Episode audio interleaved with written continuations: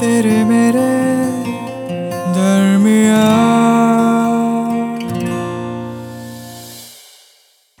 पता नहीं, इन लोगों को समझ क्यों नहीं आता? हम साथ में तो रहते हैं। हर वक्त मुझे बोलते रहते हैं कि तुम कहीं चली गई हो। बताओ, अभी सुबह तो हमने साथ में चाय पी है, और मेड भी पूछ रही थी मुझसे कि ये दूसरा कप किसके लिए रखा हुआ है? अरे भाई, देखो, मैडम के लिए। मुँह बनाकर चली गई। उसे पता नहीं है कि तुम कितनी बदल गई हो और मैं कितना बदल गया हूँ? मैं, जो हर वक्त ऑफ़िस रहता था, काम की बात करता रहता था, आज फ़ोन साइलेंट पे करके तुम्हारे साथ घर पे वक्त बिताता हूँ। अच्छा याद है, हमारी सालगिरह भी आने वाली है। तुम्हें तो याद ही होगा, तुम्हें तो सब याद रहता है। मैं ही भूल जाता हूँ। अब नहीं भूलूँगा। मैंने तैयारियाँ कर ली हैं। इस बार ना, पापा को भी बोलूँगा तुम्हारे लिए तोहफा लाने के लिए। पर क्या वो मेरी बात समझेंगे? वो तो हमेशा कहते रहते हैं कि एक साल पहले तुम मुझे छोड़कर जा चुकी हो। ये सब जो हो रहा है हम दोनों के बीच में, ये मैं अपने दिमाग में बना रहा हूँ। और तुम बस मुझे दिखती हो। पर मुझे पता है, ये सब पागल है। और तुम फ़िक्र मत करो। मैं तो गिफ्ट लेकर आया हूँ तुम्हारे लिए। टैटन आया ये देखो। पीले रंग की, शिफॉन की साड़ी। तुम पर बहुत अच्छी लगेगी। दुकान वाले केदार अंकल भी लड़ रहे थे मुझसे। बोल रहे थे, किसके लिए ले रहे हो? पता नहीं क्यों कोई तुम्हें देख नहीं पा रहा है। पता नहीं सबको ऐसा क्यों लग रहा है कि तुम नहीं हो मेरे साथ। और तुम भी तो छुप जाती हो ना जब कोई आता है तो। बट कोई बात नहीं, मुझसे इतना प्यार करती हो कि बस मुझे ही दिखाई देती हो। याद है तुमने पहली बार साड़ी कब पहनी थी? हमारे रोके पे हाँ?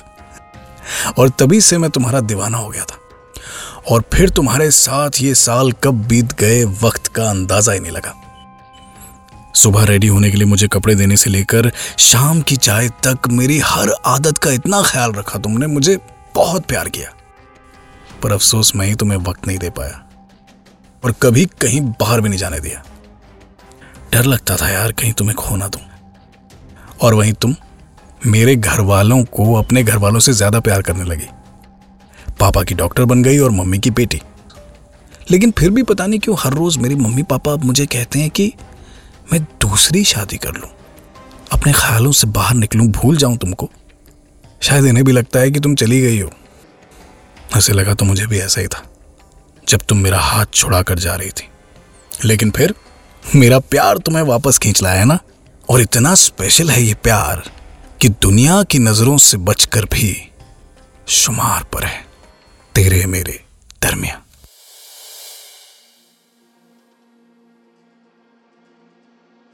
पजेसिवनेस एक बीमारी है। किसी को लग जाए तो आसानी से छूटती नहीं। यहाँ क्यों जा रही हो? ये ड्रेस ज़्यादा छोटी नहीं है। हाँ तो कॉलेज का दोस्त है तो डिनर पे थोड़ी जाओगी।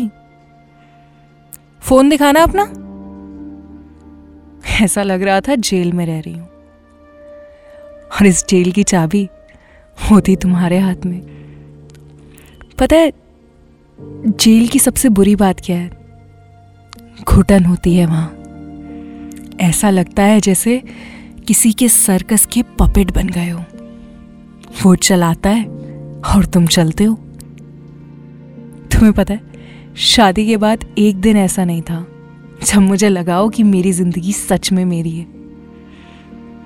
मुझे तो क्या पहनना है, क्या खाना है, कहाँ जाना है, कहाँ नहीं जाना है, किससे बात करनी है, किससे नहीं करनी है। सभी तो तुम बताते थे। ऐसा लगता था जैसे जैसे कोई साइको हो, जैसे तुम्हारी आवाज़ मुझसे बात करते करते तेज हो जाती थी। और फिर एकदम से आकर मुझे गले लगा लेते थे। तुम्हारी एक्सट्रीम दो पोल्स मुझे ना तब समझ आते थे ना अब। पता है, मैंने बहुत बार खुद से सवाल भी पूछा। कि क्या ये प्यार है? जो तुम मेरी केयर करते हो, पर दूसरे ही पल मुझे डांट देते हो। जो तुम मुझे सिखाते हो कि यहाँ जाना चाहिए, वहाँ नहीं जाना चाहिए, और तीसरी बार बोल तो बता तुझे क्या चाहिए? जो चाहिए वो ला दूँगा। पर मैं क्या करूँ तुमसे कुछ मांगकर? मुझे तो बस अपनी ज़िंदगी चाहिए थी तुमसे। और ऐसा नहीं है तुमने कभी मेरे लिए कुछ किया नहीं। मैं जानती हूँ। तुम्हारा प्यार करने का तरीका थोड़ा अलग है। महँगे तोहफे लाते थे।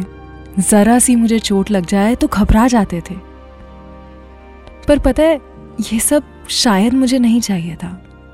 हमारी इस शादी के शुरुआती सालों में मैं खुद को समझाती रही कि यार ठीक है, वो ठीक हो जाएगा, उसका तरीका ही ऐसा है वैलिडेट करती रही तुम्हारे इस बिहेवियर को। हमेशा सोचती रही कि कोई एक वक्त आएगा जब तुम मेरी कदर करते रहोगे। आज तुम्हारी याद तो आती है पर साथ ही में याद आते हैं वो पल जिनमें घुटन होती थी मुझे। ये घुटन भरा रिश्ता मैं और नहीं निभा पाऊँगी तेरे मेरे दरमिया तेरे मेरे दरमिया इस पॉडकास्ट के बारे में अपना फीडबैक देने के लिए हमें लिखें podcast at my Radio City dot com पर।